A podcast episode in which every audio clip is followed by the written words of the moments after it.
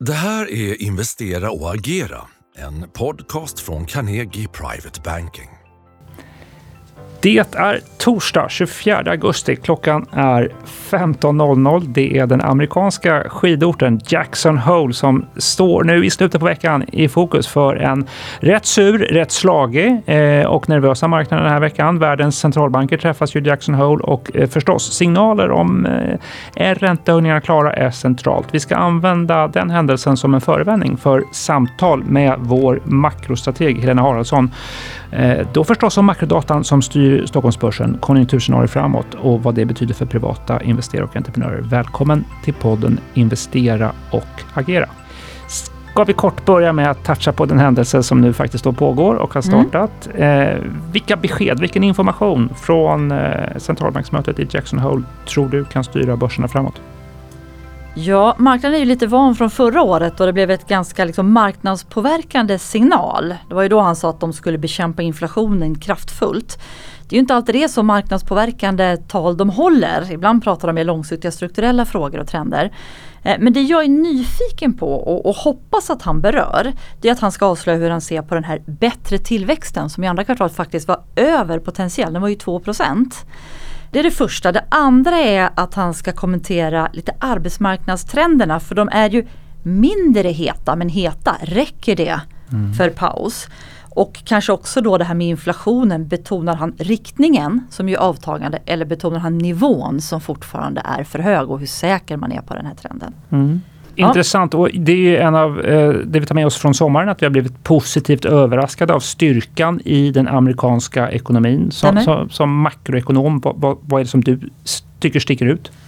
Jag tycker det sticker ut att vi fick en tillväxt över potential, alltså en acceleration. Det var ganska brett faktiskt. Vi har sett bättre detaljhandelsförsäljning, till och med vissa bättre bostadssignaler, bygg till exempel.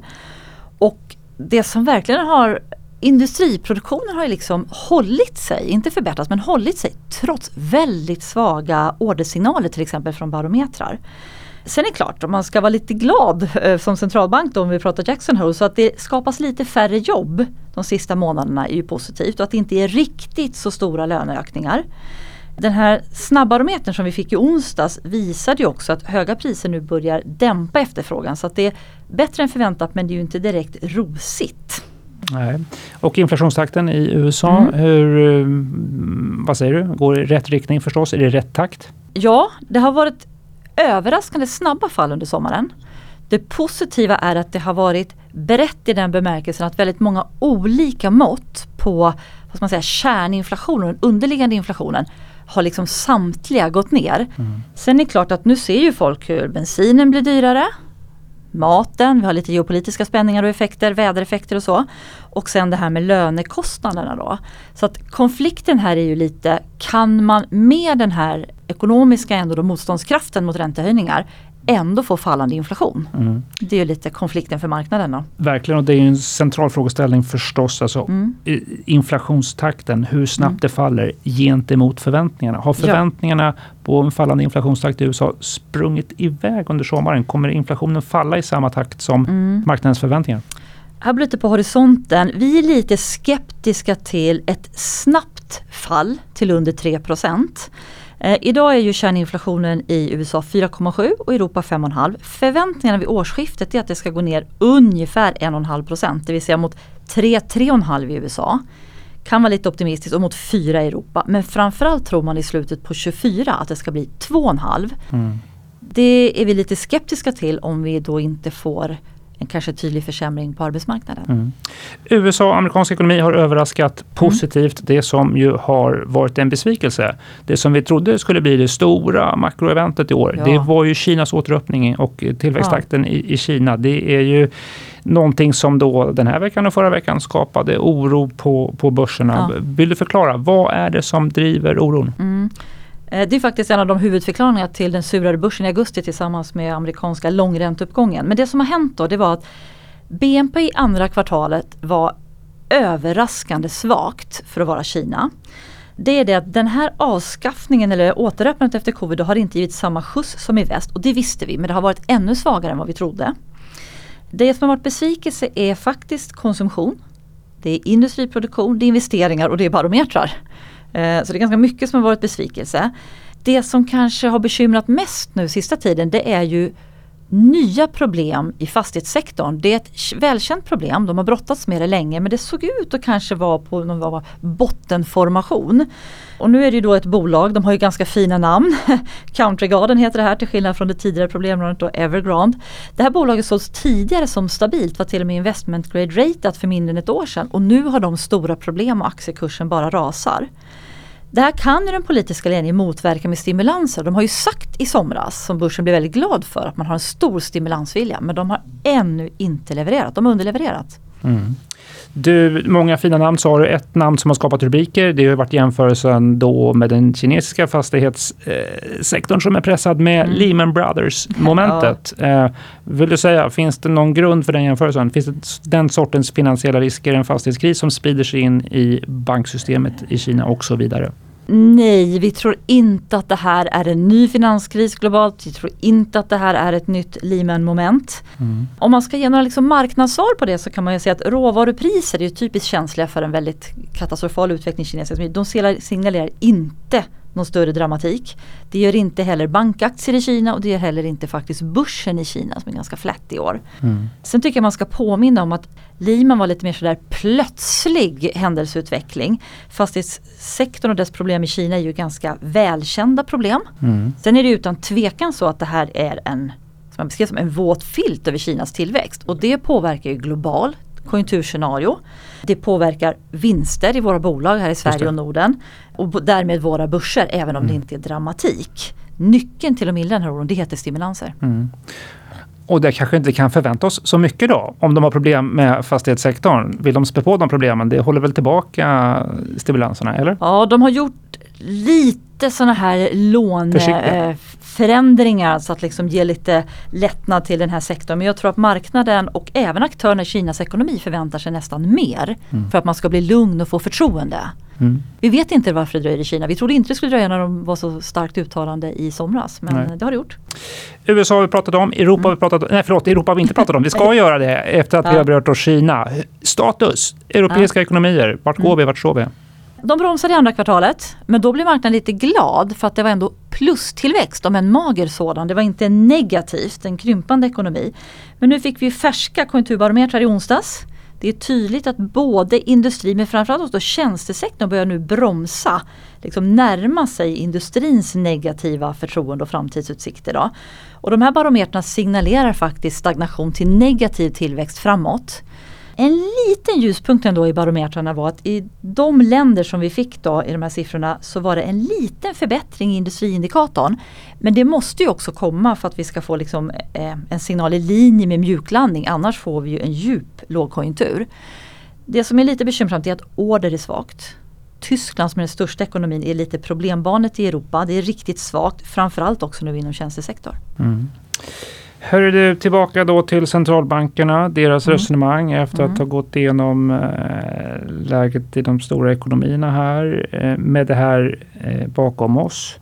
Diskussionen om räntetoppar och räntesänkningar. Mm. Eh, räntesänkningar, det är ju få som tror på att det kommer räntesänkningar från Fed eller ECB ännu mindre mm. i år. Ja, Om jag ställer frågan till dig, eh, kommer vi se räntesänkningar från Fed och ECB 2024 eller 2025? Vad svarar du då?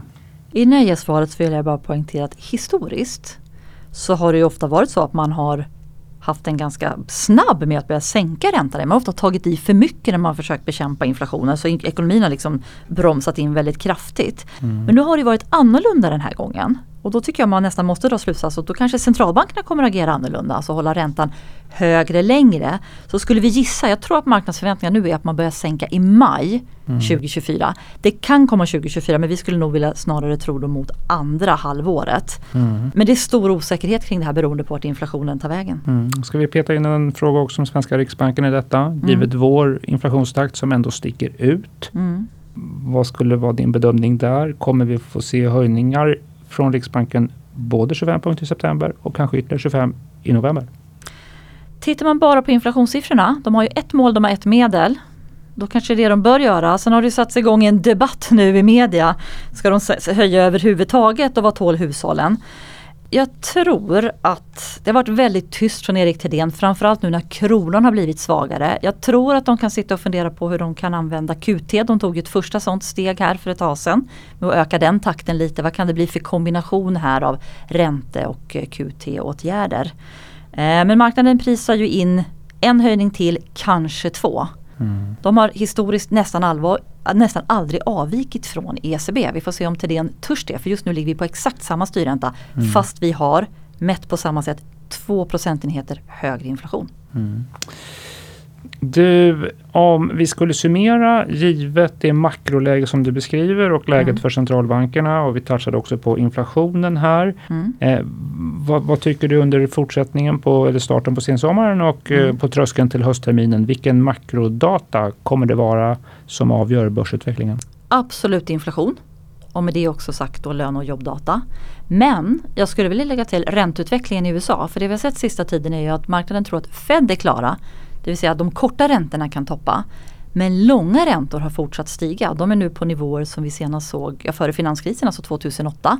Fortsätter de stiga för att man har stora upplåningsbehov i statsskulden, tillväxtsignalerna är lite bättre.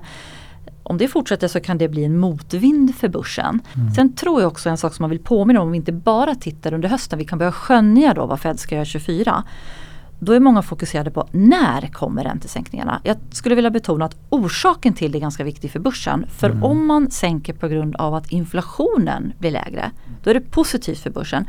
Beror det på att konjunkturen blir mycket svagare, då är det negativt för börsen eftersom det blir en väldigt tråkiga vinstutsikter. Då. Just det.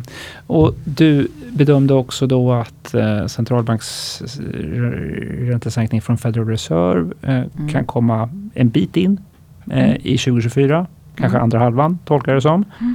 Eh, vad, vad, betyder det för, det är ju ändå en del i någon form av scenario framåt som mm. är högre länge, higher for longer. Mm. Vad, från ditt perspektiv, vad tycker du det betyder för hur investerare ska agera? Vi rekommenderar ju investerare att inte i det här läget ta på mer risk. Vi tycker att det finns risk för en fortsatt orolig höst. Marknaden har kanske blivit har börjat fundera på det här i augusti men kanske lite för övertro på den här mixen av mjuklandning. Alltså att man ska få den perfekta av alla världar. Bra tillväxt, ganska god vinsttillväxt. Men ändå så ska man få lägre inflation och räntesänkningar. Det är verkligen det mest perfekta av allt och det är vi lite skeptiska till. Då. Mm. För de eh, kunder, och det tror jag vi nämnde i förra podden med Peter Nelson, för de kunder där då kanske utländska aktier har gått väldigt bra, svenska börsen har ju släpat efter, då kan man rebalansera till, tillbaka till någon form av strategisk aktievikt. Mm. Eh, men inte ta på mer risk i det här läget utan gärna diversifiera fortsatt med utländska aktier. Framförallt när kronan är svag. Det har visat sig fungera fantastiskt bra under sommaren och under hela året. Mm. Det är värt att påminna om. Och selektivitet är Absolut. en nyckel. Det är en miljö med väldigt viktigt eh, att göra rätt aktieval. Eh, rätt regionval. Just. Så selektivitet, det är väldigt skillnad på värdering på olika börser till exempel. Mm. Även på aktier. Precis. Men samma sektor kan man ha väldigt olika värdering. Så att selektivitet absolut, både i Sverige och globalt. Tack för det Helena. Och på temat selektivitet som en nyckel, fortsätt gärna att följa vår serie med placeringsseminarier på vår digitala plattform Carnegie Live. Där träffar ju alla som är kunder på Carnegie våra topprankade aktieanalytiker som ger sina best cases inför hösten. Också strateger som pratar om investeringsidéer för hela portföljen.